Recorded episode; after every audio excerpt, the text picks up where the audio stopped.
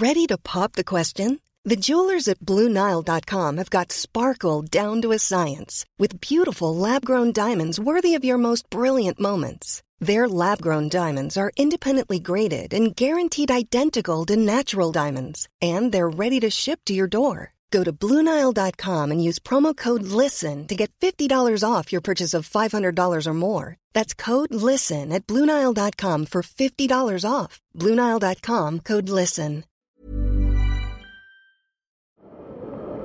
C'est le podcast montagne du Dauphiné libéré. Les interviews et les récits, les légendes de l'alpinisme, les champions de ski, le jour où tout a basculé, les grandes et les petites histoires, les exploits et les expéditions, mais aussi les drames, les sagas, les inventions et les pionniers. Voici Histoire d'en haut. Accompagné du champion du monde par équipe de ski alpinisme Samuel Eki, l'alpiniste professionnel Benjamin Vidrine a battu en ce lundi de Pâques le record de la traversée alpine reliant les deux capitales de l'alpinisme. Moins de 15 heures pour parcourir 100 km et 8300 mètres de dénivelé à ski et à pied entre l'église de Chamonix au pied du Mont Blanc et celle de Zermatt sous le Cervin, la montagne emblématique des Suisses. Après une nouvelle voie à la barre des écrins, une hivernale express au Grand Joras, une trilogie en ski alpinisme aux écrins ou encore une traversée du Kéra en deux jours, le haut alpin nous raconte sa dernière aventure, ce dernier rêve exaucé en ce début d'année 2023 faste. Au-delà des arcanes de l'exploit, Vidrine évoque sa passion pour la montagne, la liberté, ses projets des semaines à venir. Car pour lui, ce n'est qu'un début. Un reportage d'Antoine Chandelier.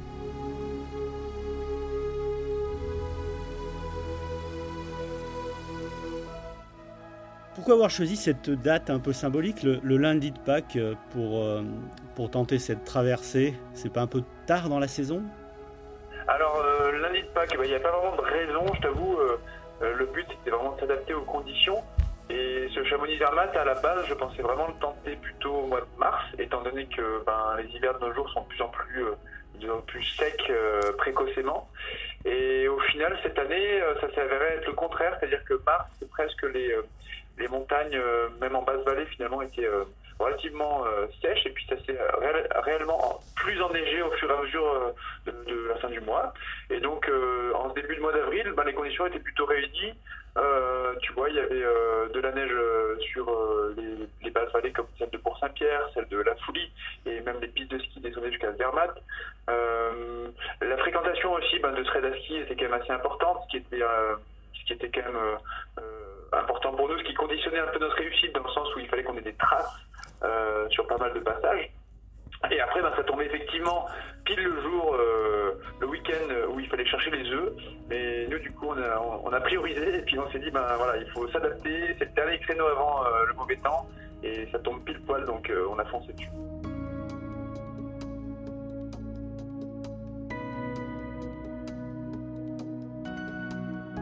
Alors le choix du partenaire aussi n'était pas le fait du hasard. Samuel Eki Samuel, ouais, ben, en fait Sam c'est un super gars moi que j'avais rencontré il y a deux ans quand on avait fait euh, ensemble une, une, boucle, une grande grande boucle dans le massif des écrins. On avait parcouru tout le haut massif en passant par des cols très symboliques et euh, en partant de Monétier là où j'habite, puis en, dormant à, Saint-Christophe-en-Ozan, puis en revenant à Monétier. Et donc on avait vachement sympathisé et ça fait partie des compétiteurs euh, en ski alpinisme qui sont extrêmement forts. Il était quand même cette année euh, eh ben, vice-champion du monde par équipe avec Matteo Jacquemou. Donc c'est un gars qui a énormément la forme en ce moment. Euh, il est un peu dans son état de grâce là.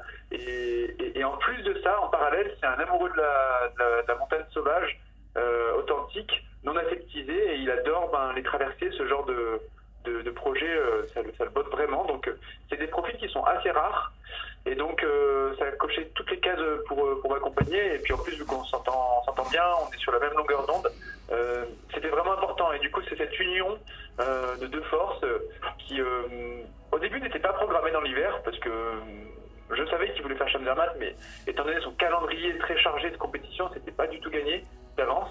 Et puis là, ça s'est vraiment bien aligné. Les planètes se sont alignées au dernier moment de la plus belle des manières. Et donc, c'est ce qui a voilà, provoqué cette réussite.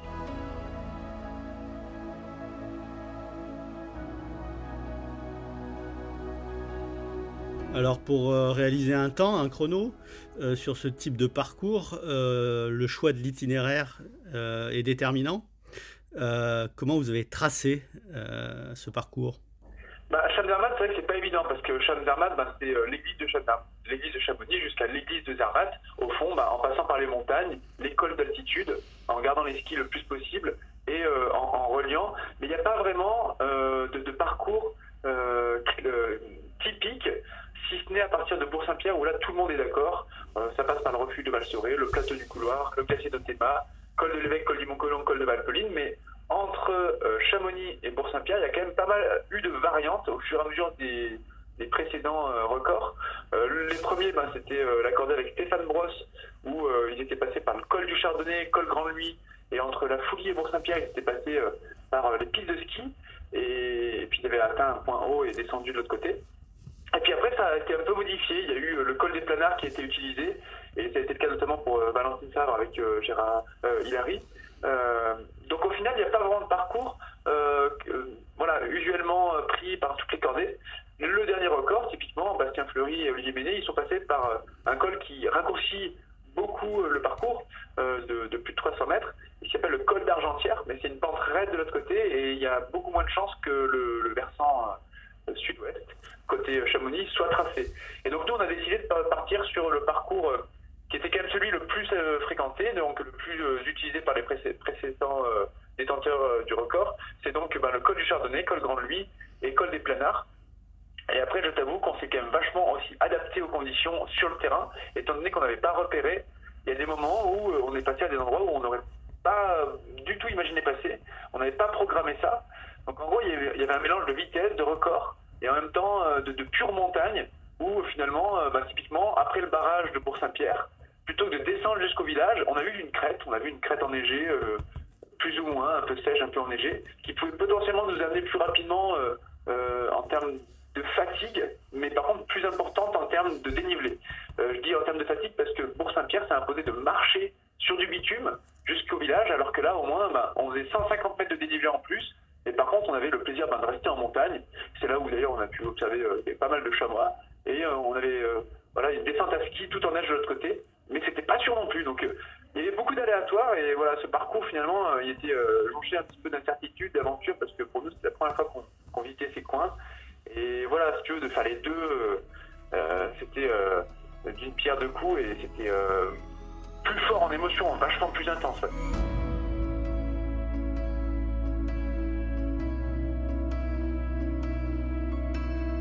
Tout s'est bien passé. Il y a eu des moments où vous avez douté donc, de, sur l'issue de, de, ce, de cette tentative Alors, ben, quand tu es deux, tu as aussi plus de chances que ben, il y a un souci qui arrive euh, pour l'un ou pour l'autre. Et donc, ça met finalement en péril la, cordée. Euh, il y a eu le, souci ben, de Sam avec euh, sa talonnière arrière, là, au niveau de son ski.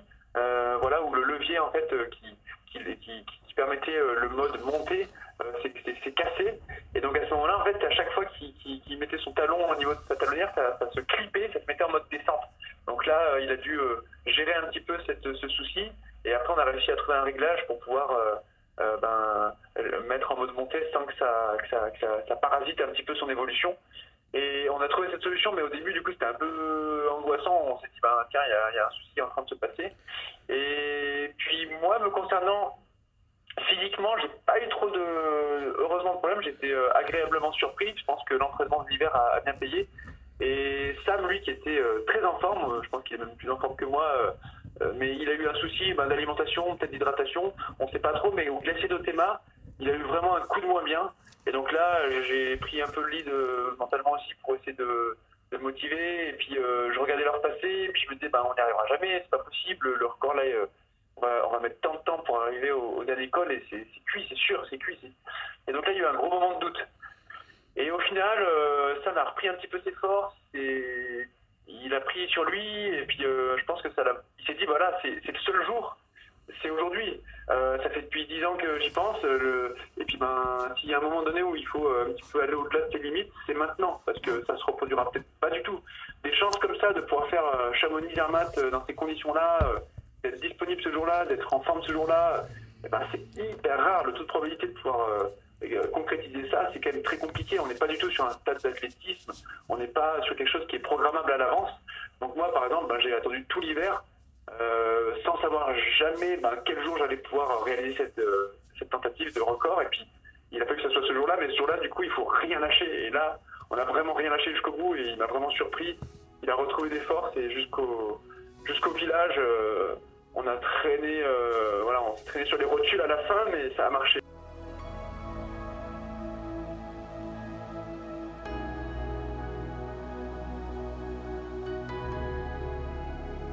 Y a encore moyen de, de, gagner quelques minutes, voire secondes dans ce... Alors je pense ouais, il y a moyen, tu vois, il y a moyen de gagner encore quelques minutes parce qu'on s'est quand même euh, imposé aussi une certaine trame pour filmer et ramener des souvenirs à la fois pour les partager avec euh, les gens et puis nos familles et nos amis et aussi pour nous. Donc ça nous a demandé un petit peu de temps euh, de ce point de vue-là. Et ensuite, il y a quelques endroits où on a peut-être un petit peu hésité ben, au niveau de la cartographie parce qu'on connaissait pas, euh, au niveau du terrain parce qu'on ne savait pas s'il fallait euh, prendre tel couloir, euh, traverser tel verrou. surtout de nuit au début, il y avait des endroits où on hésitait un petit peu. on avait aussi beaucoup de poids dans le sac à dos. Donc après, est-ce que ben, le faire avec des ravitaillements rapides, avec de l'eau disposée à tel endroit, ben, pareil, ça fait gagner du poids, donc ça fait gagner du temps. Le poids de l'équipement, on n'a pas pesé, je t'avoue, au départ.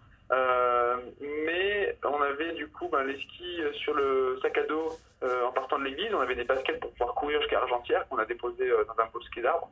Et au départ, du coup, on avait ben, depuis l'église de Chamonix, on a porté un litre 5 d'eau qui nous ont servi pour aller jusqu'à la Foulie pour faire les 2000 mètres de dénivelé. Après, on avait 1 kg de nourriture. Donc là, on est déjà à, 2,5 kg. On a les skis, les chaussures au départ de Chamonix.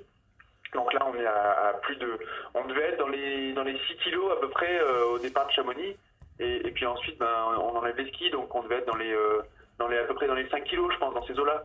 C'est dur à dur à dire, mais euh, on a essayé de minimiser au maximum. mais pour autant, on, a quand même réalisé ce parcours en étant équipé de manière sécurite, donc c'est-à-dire avec un détecteur d'équipement d'avalanche, une pelle, une sonde chacun, et puis de quoi quand même euh, se, sortir d'une crevasse. Donc on avait une corde de 30 mètres, on avait un baudrier, une broche à glace.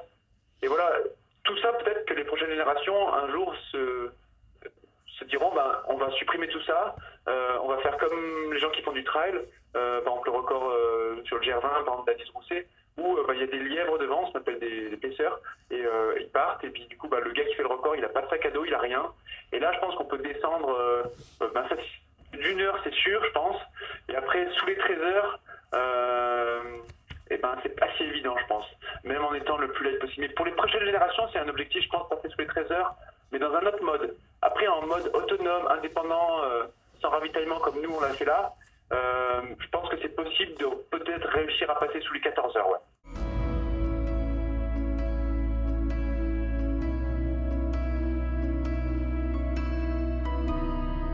c'est la plus belle année pour, euh, pour vous? Ben, J'avoue que j'en attendais pas autant. Euh, quand je débute un peu mes hivers, enfin, mes saisons en général, j'essaie de, de maintenant de, de, m'écrire un peu des projets, de faire une sorte de petite liste, un peu de rêves que j'aimerais bien réaliser. Et puis après, ben, en fonction des conditions, en fonction de la forme, euh, de ne pas se blesser, etc., il y a un taux de probabilité de pouvoir ben, cocher tous ces rêves qui, qui, est même très faible. En plus, quand tu mets la barotte, eh ben, c'est encore plus difficile. Et je m'étais mis quand même pas mal la pression pour tous ces projets cet hiver. Euh, du coup, de pouvoir tous les réaliser, j'avoue que là, pour le, moment, je pense que c'est un de mes plus beaux hivers. Euh, je, suis, hyper content d'avoir euh, fait tout ça. C'est un, grand aboutissement pour moi. Et, et voilà, j'espère que ça va continuer à lancer. Mais, et l'année l'année vient tout juste de commencer, puisqu'on est en avril. Quels sont donc les prochains objectifs? Alors c'est ça un petit peu le côté des fois un peu boulimique. Euh, tu poses un peu la question, de te dire est-ce qu'il faudrait pas un petit peu euh, mettre le frein, euh, lâcher la pédale. Et, moi en fait c'est ma, ma vie, je, consacre tout mon temps à ça. Je suis maintenant alpiniste professionnel, donc du coup je, je réussis à avoir des partenaires qui m'aident et, avec lesquels je peux compter pour ben, pouvoir vivre financièrement.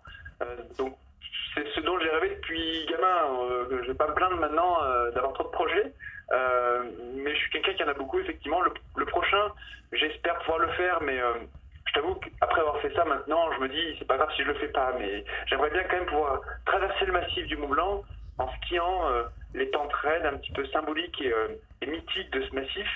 les pentes extrêmes, donc à plus de 50 degrés, ça, de le faire en trois jours en immersion dans le massif, sur un angle qui ne sera pas forcément celui de la performance et de la vitesse, mais celui de l'esthétisme, de la difficulté technique en ski et, du partage entre copains en dormant dans les cabanes le soir. C'est quelque chose que j'adore.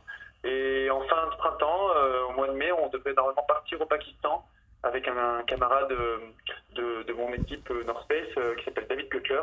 Et là, on, espère partir sur un projet euh, d'ouverture de voie sur des hautes altitudes. C'est pas encore sûr, il faut voilà qu'on ait tout, qu'on ait le permis, etc. Mais j'espère pouvoir renouer un peu avec le, l'ADN des, des montagnards, qui est celui d'ouvrir des voies dans des massifs inconnus et sur des montagnes jamais fréquentées.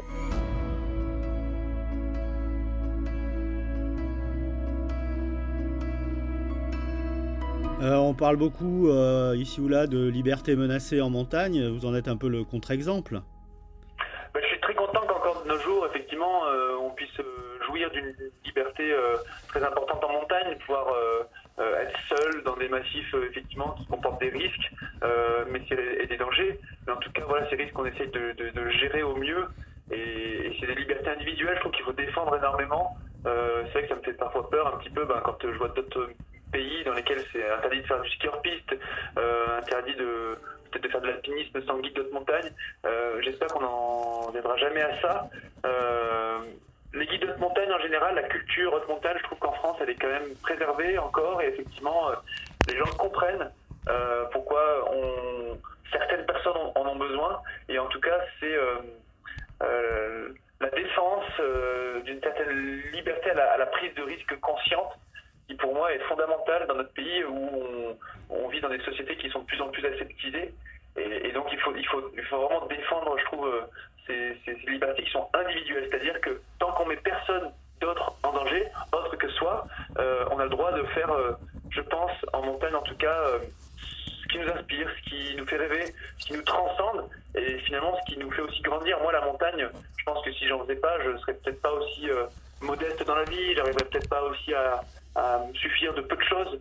Euh, c'est une vraie école de la vie, ça va au-delà de, d'un chiffre, d'une performance, ça va au-delà d'une, une sur un journal. C'est quelque chose euh, qui est euh, un mode de vie, une philosophie, et c'est ce qui m'équilibre. Je pense que sans ça, voilà, j'aurais peut-être été un drogué ou peut-être un, un alcoolique, et, et une, c'est une drogue